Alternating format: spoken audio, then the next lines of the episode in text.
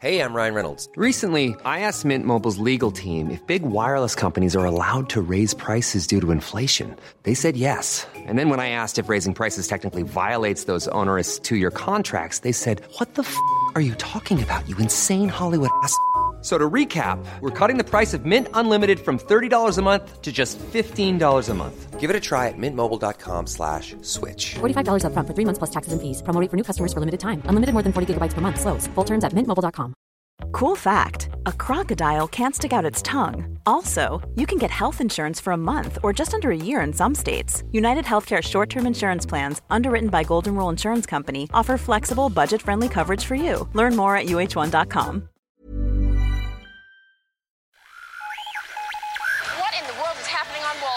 economic indicators. Who knows where this is going to end up?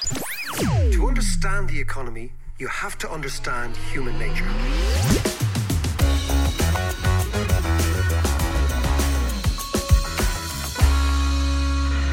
How you doing there? It is David. It is time for the podcast.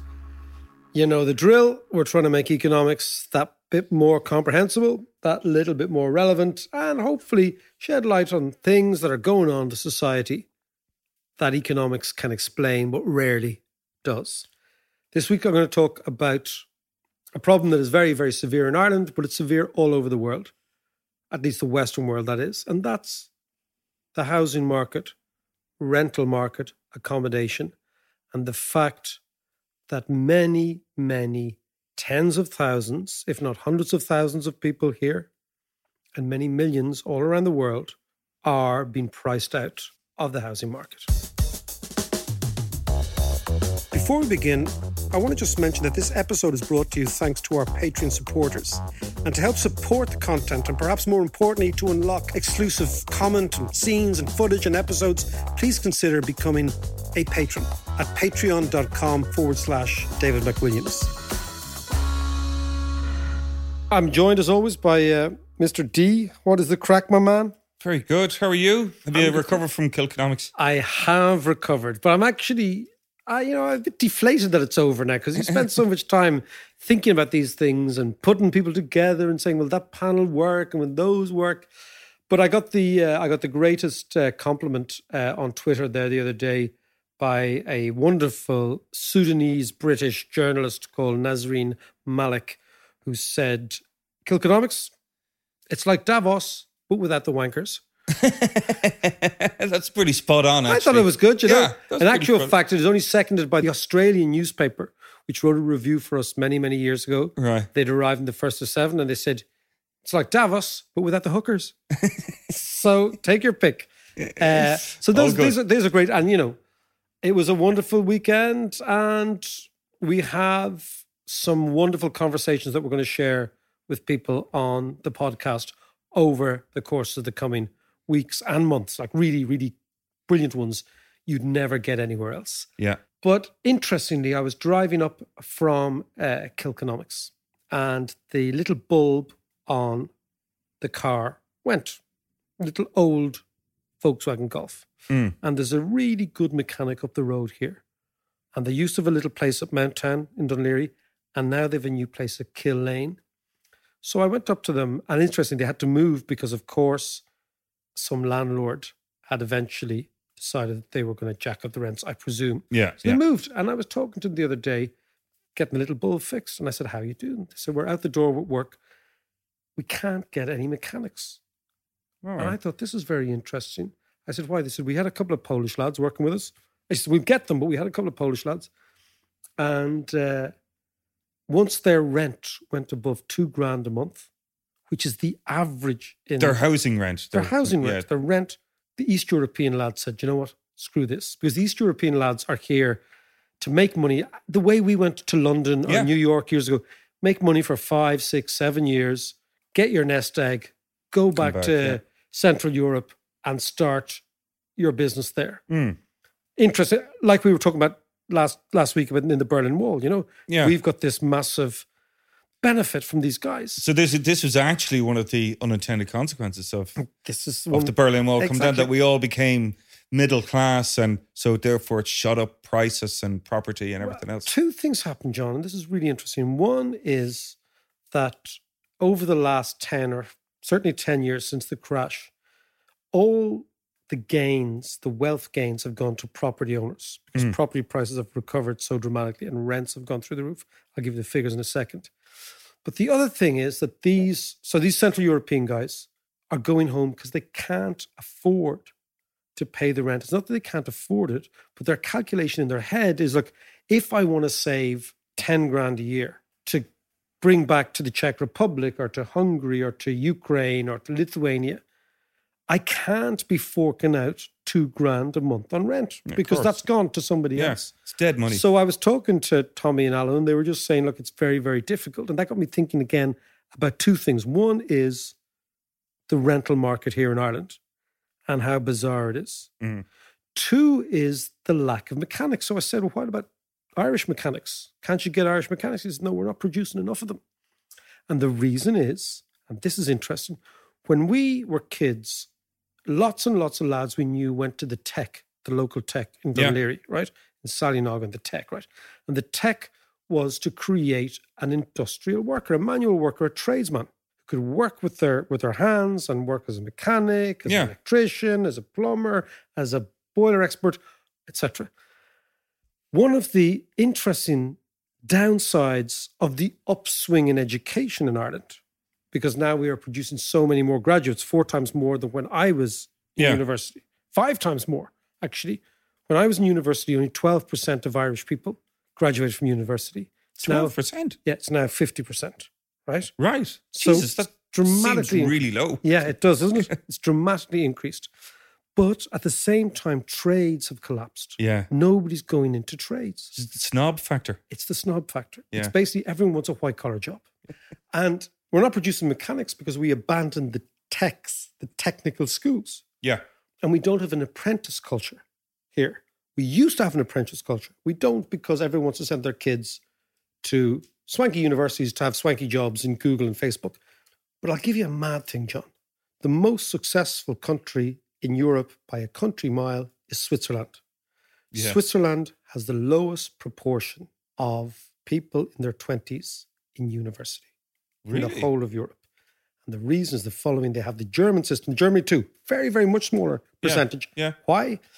Germany has this, these, all German schools have this, this Hoch school, which is kind of the swanky school, Yeah. the middle school, which is for middle people, and then the Grund school, which is for people who do trades, right? Grund school. Grund, Grund means ground school, ground level, So it's Grund school. right? And Switzerland takes that as well. So in Switzerland, you will find great mechanics, great electricians, great plumbers Yeah. who have enormous pride in their work, who get paid extremely well, have small little companies making things, fixing things because they value manual labor. Now, I tell you, it's a great article in the Atlantic. Google it. It's called In Praise of Manual Labor.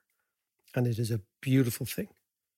It's published about 10 years ago, but it talks about the cerebral element in manual labor and the satisfaction that somebody Yeah. gets from fixing something. It's about a guy who was a management consultant, thought it was shite. His real love in life was fixing motorbikes. He set up a motorbike fixing mechanic outfit, and that's what he does. And it's a thing of beauty. But the laws of economics are very, very simple.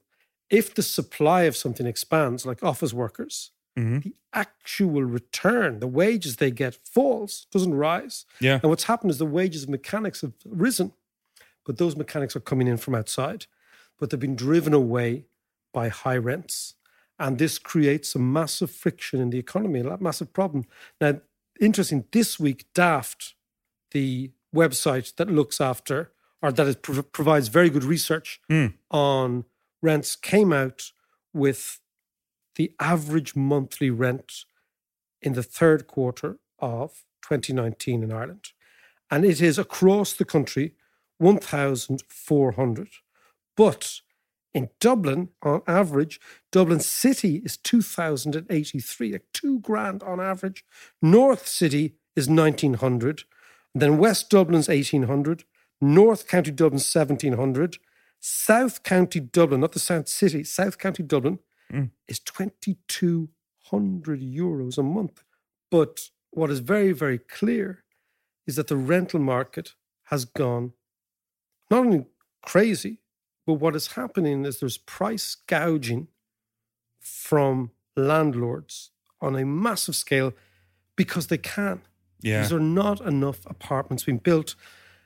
And what is happening is that the apartments that are being built are so expensive that people can't buy them, right? So at the moment in Dublin, there are only two apartment developments for sale to Joe Punter. Only two in the whole city. and the reason is because they're above 400 grand and nobody can afford them. Yeah. So that is pushing everybody into the rental sector. And that is driving up rents completely because the old fashioned, I will buy an apartment, is now gone because they're far too expensive. Yeah. So people are being pushed into rental. And then as people are pushed into rental, what happens is not only do the rents at the top go up, but the rents at the bottom go up. So the rents that used to be there for properties that used to be available for poorer people have now gone up. And that's elbowed at the poorer people in the rental market. And they are the ones who are becoming homeless. So you can see it's a massive shunting effect. Yeah. Now, if you look again at the figures, it's extraordinary what has happened. Ireland's had the longest ever run of increasing rental prices. And that is over the last 10 years, rents have gone up every single month. Rental inflation now is probably peaking, I think, because it did peak at about 12% increases Yeah. year on year. That was about 2018. It's now fallen back a bit. But what you see is that over the last 10 years, rents have doubled in this city, doubled in this city. And as a result of that, loads and loads of people have been priced out. So, Mac, but what's kind of causing this? What's the so, root of this? So let's let's think. So on average, Irish people now are paying between 35 and 40 percent Mm. of their disposable income on rent. That is way out of kilter with the rest of the world. It should be between 15 and 20. And in most countries, people say if you pay more than a quarter of your take home wage on rent, get out of the market. In Ireland, many, many people listening to the podcast are paying half their disposable income on rent, depending on their take home Yeah. income. Now, what's causing it is the first thing is we're not building enough apartments. One of the reasons, let's look at the supply. One of the great mistakes in economics, one of the great fallacies, and I notice that sometimes I have to go on TV and you get some one of those economists from the one of the banks in, in Ireland. I've always noticed they've got very square heads when they're on the telly with you. It's like talking to a flat screen television. it's like a brick. Gavin will say things like, "Well, well, I, you know, when the price, the, you know, it's all supply and demand.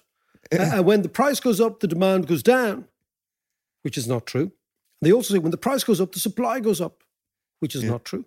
So what actually happens on supply is when the price of land or houses goes up, people who have houses and would sell them Yeah. think, "Hmm, I'd be mad to sell this year because prices are going up by 20 or 30 grand a year. Yeah. I'll sell next year. And developers who say, "Hmm, I could bring this apartment scheme to the market this year. Maybe I'll wait till next year if prices are going up, right? But that's kind of natural. So, what I'm saying is that economists say that when the price goes up, the supply goes up. It doesn't. Right. When the okay. price goes up, people hoard land. Yeah. They Yeah. hoard the asset.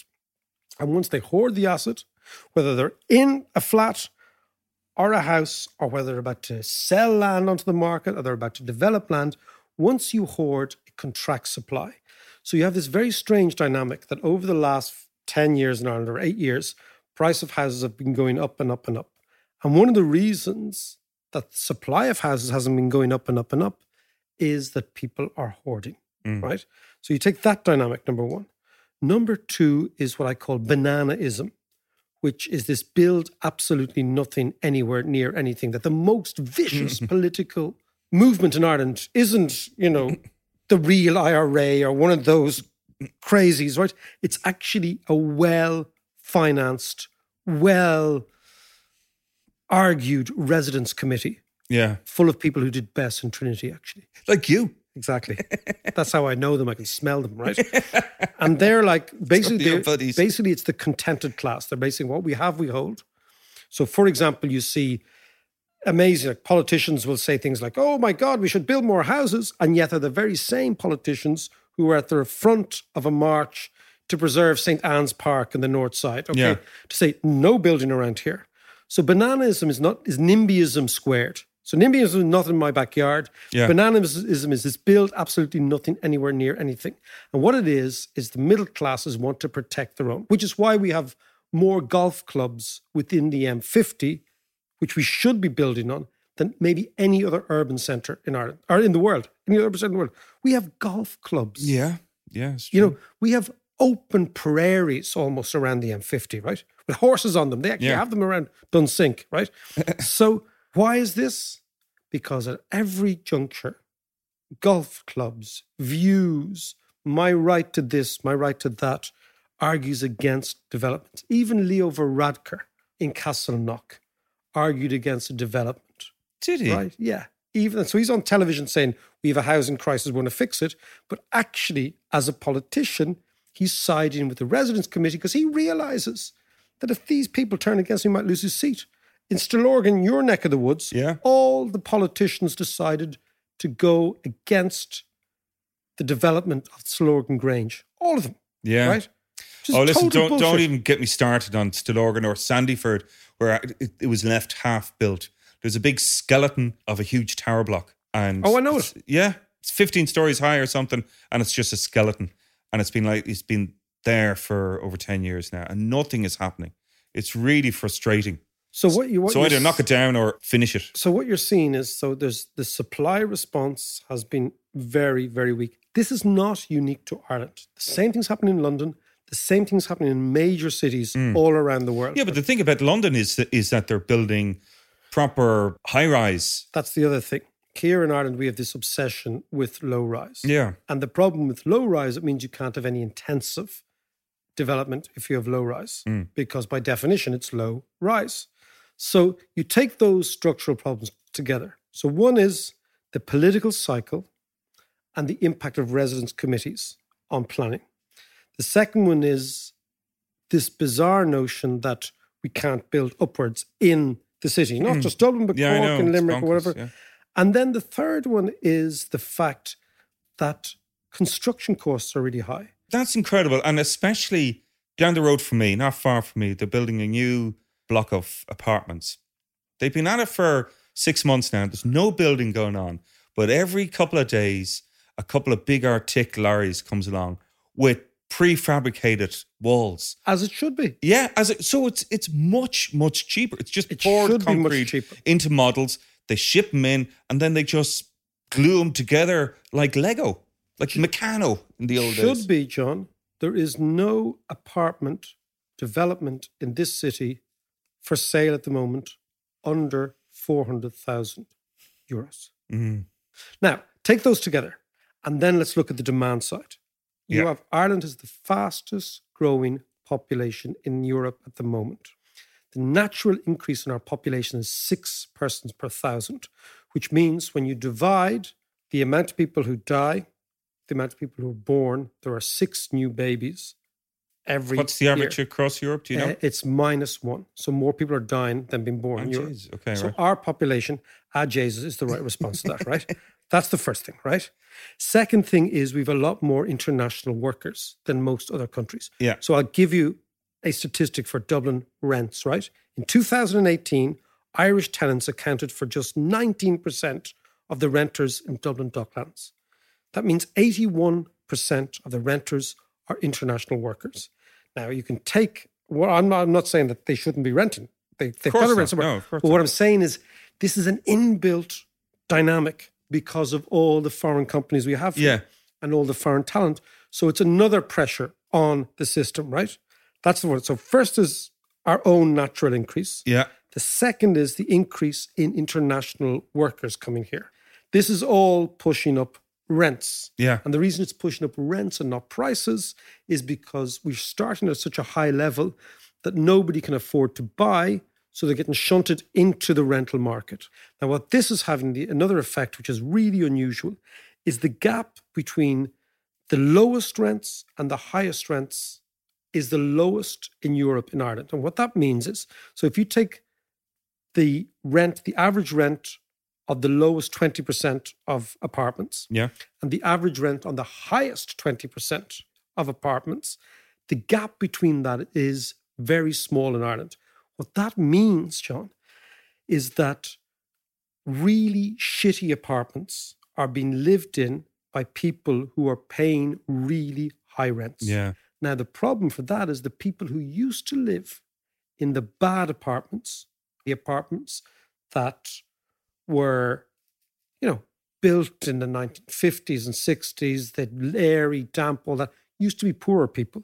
Those people are being elbowed out by richer people because Yeah. the market's dysfunctional. And those people are ending up homeless. Yeah. That's why you're getting the homelessness because the people who used to rent at the bottom end of the market are being elbowed out by people who are richer, who in a different country would be living in swanky apartments Yeah. built for them. But because we're not building them, those people have to settle for apartments that used to be lived in by much poorer people. And I suppose that the, the other thing as well is that the people who are pushed into apartments, they're paying such a high proportion of their income on rent that they'll never be able to get out of the rental trap because they'll never be able to build up enough money to buy. Well, the interesting rent shouldn't be a trap. Mm. Okay, it's only a trap in countries like Ireland that do not protect tenants properly, that do not give decent longevity of tenure. Do you remember the Land League? Not yesterday. Yeah. 1870s. They Yeah. had three ideas. This is our nation is built on the Land League's idea. Parnell, Michael Davitt, they were driven by three ideas called the three Fs. You might remember from your leaving I do, yeah. fair rent, so you weren't gouged as a tenant, fixity of tenure, so you had, you know, a decent tenure, you couldn't be Yeah. Yeah. kicked out, and fair sale that if you owned a place, if you were a poor person who owned a place, you could sell freely. Mm. What we have in Ireland, we've no fair rent because rents are going through the roof. We've no fixity of tenure because Hey, it's Danny Pellegrino from Everything Iconic. Ready to upgrade your style game without blowing your budget? Check out Quince. They've got all the good stuff shirts and polos, activewear, and fine leather goods, all at 50 to 80% less than other high end brands. And the best part? They're all about safe, ethical, and responsible manufacturing. Get that luxury vibe without the luxury price tag. Hit up quince.com slash upgrade for free shipping and 365 day returns on your next order. That's quince.com slash upgrade. Burrow is a furniture company known for timeless design and thoughtful construction and free shipping, and that extends to their outdoor collection. Their outdoor furniture is built to withstand the elements, featuring rust-proof stainless steel hardware, weather-ready teak, and quick-dry foam cushions. For Memorial Day, get 15% off your Burrow purchase at burrow.com slash ACAST and up to 25% off outdoor. That's up to 25% off outdoor furniture at burrow.com slash ACAST. Cool fact a crocodile can't stick out its tongue. Also, you can get health insurance for a month or just under a year in some states. United Healthcare short term insurance plans, underwritten by Golden Rule Insurance Company, offer flexible, budget friendly coverage for you. Learn more at uh1.com. people are getting kicked out, and we have fair sale, but you don't have two of the basic foundations of this country were based on the land league. Yeah. So then you think about okay, what else is going on? The other thing that's going on is that Irish family structure is changing dramatically, right? So this is an amazing statistic. In 1981, and I did this for the last book, Renaissance Nation, I was doing some research. Yeah. 14% of females and 15 or 16% of males were single at 40 in their late 30s and early 40s. okay? Right. That figure has trebled for women and trebled for men. So now you have over 40% of Irish men and women in their mid to late 30s are single. This is a phenomenal social change. That's why Tinder has taken off. It's fine, but Good job we're not in Tinder. Could you imagine the fucking state of us in Tinder, right? But what does that do to household construction? Means we need a totally different household base, that we need one and two bedroom apartments. What have we been building?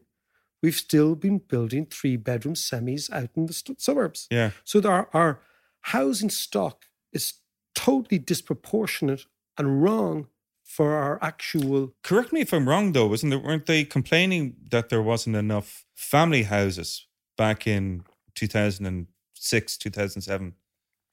Back in 2006, 2007, there weren't enough family houses in the city, which is why you got this massive development out in outside Naas and Navan and but also outside Cork and Carrigaline, Yeah, and you got it yeah. outside Claregalway and Galway, all these places. But now the population structure is really, really different.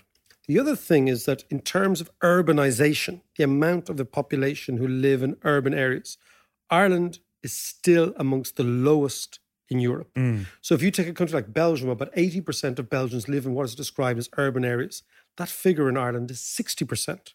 But the great trends of demography are that we become urbanized. People Yeah. will choose to live in cities. So what you've got is a household structure that's changing, a singleton structure that's changing, and more and more people having less and less kids later in life. okay? Yeah.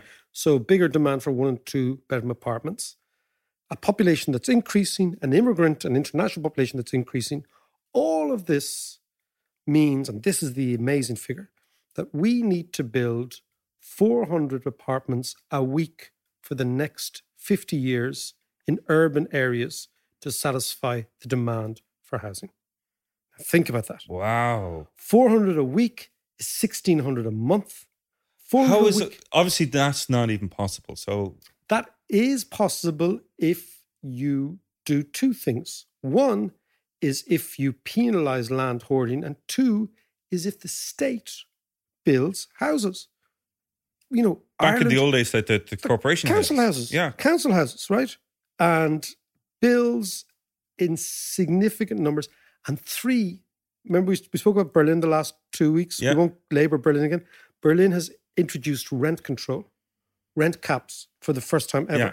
These are the sort of things that happen when you have a rental housing crisis. But think about it. All the demand factors are going through the roof. The supply factors are all stuck because of hoarding and because of planning restrictions and because the very increase in prices reduces supply, not expands supply. So you can't leave this to the free market. This is a total and utter nonsense that the free market fixes. The free market in the last carry on built far too many houses in the wrong place. We call them ghost estates. Mhm. I think it was another one of my coining phrases. Ghost estates. Was it? Yeah, it was. Right. but the last time we built far too many houses in the wrong place. That was the free market. Yeah. This time around, we're building too few houses in the right places. And yet, and yet, you cast your eye over the skyline of Dublin or Cork, and it's full of cranes. and they're building offices. Yeah. They're not building houses. And the reason they're not building houses is because the developers say that we can only build a unit and it costs us 400 grand. And the central bank says, well, that's fine, but we're only going to give you three times your income. Yeah. And consequently, the central bank is trying to bring down house price inflation. The developers are trying to say we can't build any cheaper, but I've just told you that there's a monopoly stitching up this market or duopoly in cement alone. And you don't need to be a genius to figure this out. Just open your eyes. So there is at the center, and I remember years ago in prime time saying the Irish property market is a scam. Yeah. And I say it again, it's still a scam. And the worst thing is, all the income is going to a rentier class. Now, what happens in economics is if a rentier, like a drone class, Yeah. if they get paid substantially, so they're charging 3,000 euros for a gaff in town or whatever, right? If those people end up garnering all the income of the country, two things happen. One is that the key to economics is innovation. Bricks and mortar, land, property is the least innovative asset because it doesn't create any. Yeah, it doesn't create any nothing. ideas, doesn't create any any jobs, it doesn't create any technology, it doesn't create anything new, right? Yeah, yeah. It's dead money for the state. That's number one. It goes into a rentier class, number two. Number three is the inequality that is the wealth inequality we've spoken about in Ireland Yeah. All of Irish wealth, or the vast majority of Irish wealth, is wrapped up in houses and land. So if you allow the returns to houses and land increase as a government, you amplify inequality. And that amplifies resentment. And it also makes Ireland a much less attractive place to come and do business in because everyone knows hold on a second, a rentier landlord class is getting all the gains Yeah. while the actual working class, the people who work, who make everything, are actually getting less and less and less. So, unless we in Ireland fix this, and it is fixable, the economy will just simply grind to a halt. it's kind of it's really frustrating and if it's frustrating for me and you it's even more frustrating for people like my daughter my eldest daughter Yeah, maggie, Maggie, what, is Maggie? She's 21, she's 22? 21 and a half and it's very important to have Very important. but she is desperate to get out of the house just to not to get away from us well maybe it is but to strike John, out on her own Of course it is. but to strike out Yeah, on her to own. grow and- up, Yeah, yeah.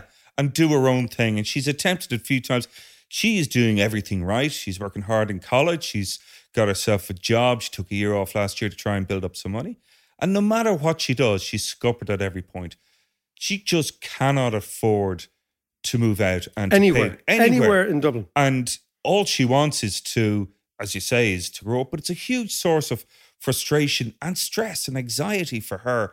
And not just her, but for all of them, you know, all her mates. I mean, this is what should always interest people about economics is the human cost of economic mistakes. Right? Yeah. So, what does this actually mean for people's real lives, to their psychology, for their anxiety, for their ability to grow up? And the thing about growing up is growing up is all about achieving milestones, moving from teenage years to kind of messy early adulthood yeah. to becoming a normal, proper, Quite make your functioning mistakes and adult. learn from it. In our generation, that was all achievable in your 20s. It wasn't easy, but it was achievable. Mm. You could get a job that paid you a certain amount if you were lucky enough to get a job. That was always the problem back then, which is why so many people emigrated because they couldn't Yeah. make that life. But they could go to London and make that life or go to New York or whatever. Then you move in with your mates or your partner, your boyfriend, your girlfriend. Then, if you really think this is the right person, you might have a kid, you might at least plan, you might get married, all these milestones. And you have the deposit for a house. And it mightn't be the house you've always wanted to live in, but it's a starter home. And you begin that process Yeah. of Yeah. my life is now separate from my parents and I'm a sovereign individual. All of that was achievable before you were 30 in our generation. Mm. That has been pushed out until at least 40. So someone like Maggie, your daughter's thinking, she's looking at two decades Yeah. and she's only two decades old. yeah. So it's like double her life again Yeah. before you get sorted. So the reason we need to fix the housing issue is not just short term economics, it's deeply, deeply psychological for an entire generation or two. Mental health issues. Yeah. There's all sorts of stuff going on there mental health, there's commitment, there's the type of commitments you make to a partner, a lover, a wife, a husband, whatever you're into, all these commitments. There's commitments to your job. It's very, very hard to be also committed to your work if you're living hand to mouth in a very precarious way. Yeah. So you can't commit to your career. You can't commit to whoever you love. You can't say, you know what, let's have a kid. That's totally and utterly beyond these people, right? Yeah. So you're pushing out child rearing into your 40s. Now, these are massive structural change.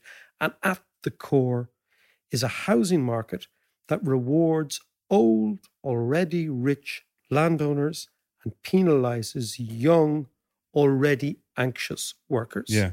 And we got to see it in this Okay. framework. So What are the solutions? What are the practical solutions? Okay, so you never underestimate the power of the land lobby, not just in Ireland, Mm. but everywhere, because land is wealth in our countries, because we reward hoarding land.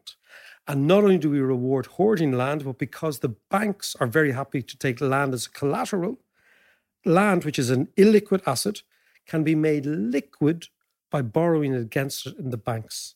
So not only do you have a jaundice and a bias towards landowners, but what is an illiquid asset can be made liquid because of the bias of the banks. So consequently, people never have to sell. So as land prices go up, they can just borrow against it. They never have to sell. And that Okay, yeah. accumulates more and more of the wealth of the country in the hands of fewer and fewer people. Now, extraordinarily, John, in 1879, 1879, so not yesterday, Yeah. around the time of the Land League, a geezer called Henry George, an American journalist and commentator and observer of societies, Yeah. wrote the most successful economics book ever. And Really? it was called Progress and Poverty. Okay. This was quoted by Tolstoy, by Churchill, by George Bernard Shaw. Amazingly, in the 1880s, Henry George's book, Progress and Poverty, was the second biggest selling book in the United States, second only to the fucking Bible. wow. Okay. So what was he saying? What was So, so Henry George's idea was, yeah, it's I swear to Jesus, right, right. It's an amazing book. Yeah. amazing book. Henry George's big idea was that land is a resource that can either be used or hoarded, Mm. and that the value of land is not created by the landowner, but by the people around it. Now, this is the interesting idea. What he said is, you take somewhere somewhere like Dublin Four, the richest part of Ireland. Yeah. Kensington, the Upper East Side, Forest Hill, and Toronto, wherever wherever Yeah. you take, yeah. right? Yeah. What actually makes that area sought after is nothing to do with the individual owner. Take Dublin 4. It has the best train lines, it has the best schools, it has the best hospitals, Mhm. it has Herbert Park, it has the Aviva Stadium, it has footfall on roads that are policed by the police service, by Yeah. the Garda Síochána Yeah. right? Every single thing that makes houses expensive in Dublin 4 is paid for by other people, right? Trains, Yeah. buses, schools, the teachers are paid by the state, Yeah. public amenities, all that. So it's So- all the add-ons. It's the So the spec of the value of the value of the houses and the sites upon which the houses are built is not generated by the individual owners, but is generated by society. Yeah. And if we didn't have the the dart, and if we didn't have the buses, and if we didn't have Vincent's Hospital, and if we didn't have all the all those posh schools whose teachers are paid by the state, Mm. and the road system, there'd be no value there. So his idea was you have to tax the sites, right? Yeah. Because the site is the value, not the house. the house in Dublin 4, the bricks and mortar, probably cost the same as a house in Darndale, right? Okay. Yeah. Yeah. Yeah. But Darndale is an abandoned area. So the value plummets because the public infrastructure is not good. Yeah. The public infrastructure in Dublin 4. So his idea is you tax the sites. It's called a site value tax. And this does two things. One, it gives back to the people the value that they have created through their taxes. Yeah. right? Yeah. And number two, it prevents hoarding because if you're sitting on a property or a series of properties where the taxes is very high, you're going to use the land productively. Whereas at the moment in Ireland, we allow ourselves have land that sits idle and is unproductive. So as long as you see land as a resource, the more you tax it, the more you're going to use it.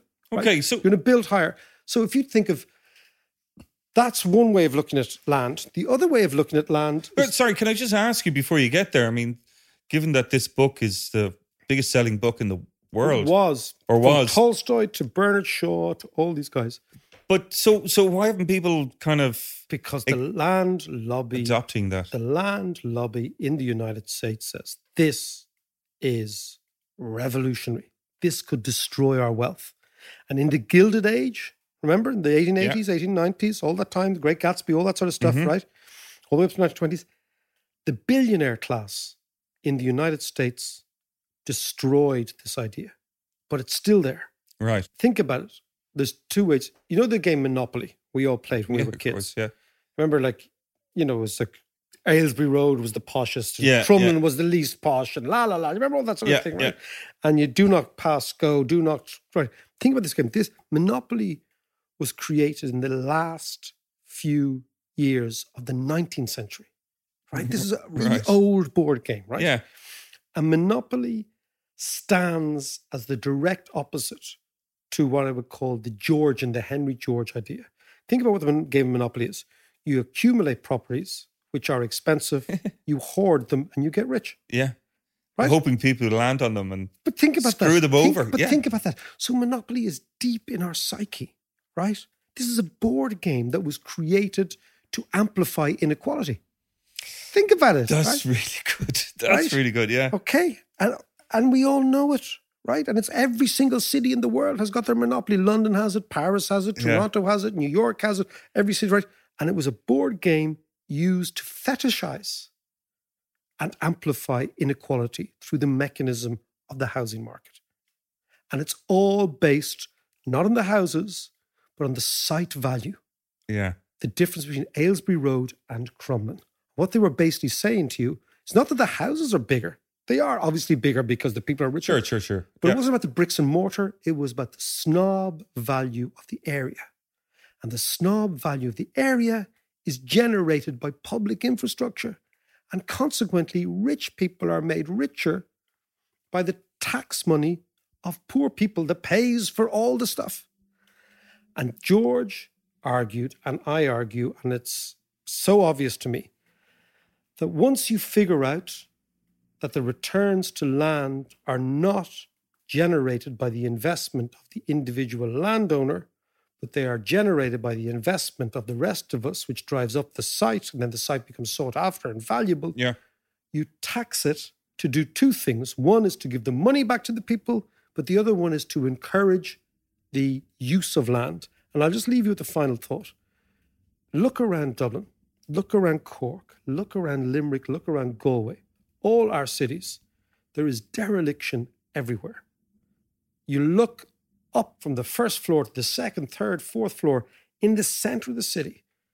Buildings are going to rack and ruin. Yeah, Like that's dere- true. dereliction is vandalism for the property class, right? It's just a form of vandalism. And why is it vandalism? Because there's no punishment for allowing properties to go to rack and ruin. Why? Because there's no tax on the site. If there was a tax on the site, you would use the three stories above for income because you have to, because you got to pay the tax. But as long as there's no tax on the site, we encourage hoarding, we encourage vandalism or dereliction, Mhm. and then every landlord hopes that they can just sell on to somebody with a great idea and some enthusiasm next time out. And all the while, land is less intensely used in urban areas. People have less places to rent. Rents go up. And we end up in a situation where mechanics around this part of the world are going back to Poland because they can't afford to live here. Thanks very much for listening. I hope you enjoyed it. Now, before we let you go, I want to give you a sneak preview of some premium content which you can access via Patreon. Elif Shafak, well, welcome back to Ireland. It's very nice to be back here. In 2006, I wrote a novel called The Bastard of Istanbul, and that novel told the story of a Turkish family and an Armenian American family, and it dealt with memory and amnesia. And it's a book that talks about the Armenian genocide. Uh, this is a novel, it's a work of fiction.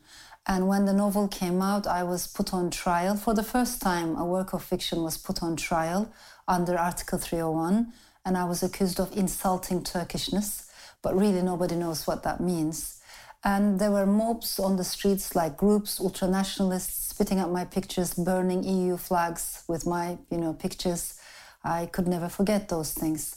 That went on for about a year, And at the end, it was it became so surreal because sentences had been taken out of the novel and used as evidence in the courtroom. And these sentences mostly belonged to Armenian fictional characters. As a result, my Turkish lawyer had to defend my Armenian fictional characters. If you enjoyed that, you can hear the full episode and much more by joining us on Patreon, which is patreon.com forward slash David McWilliams. See ya.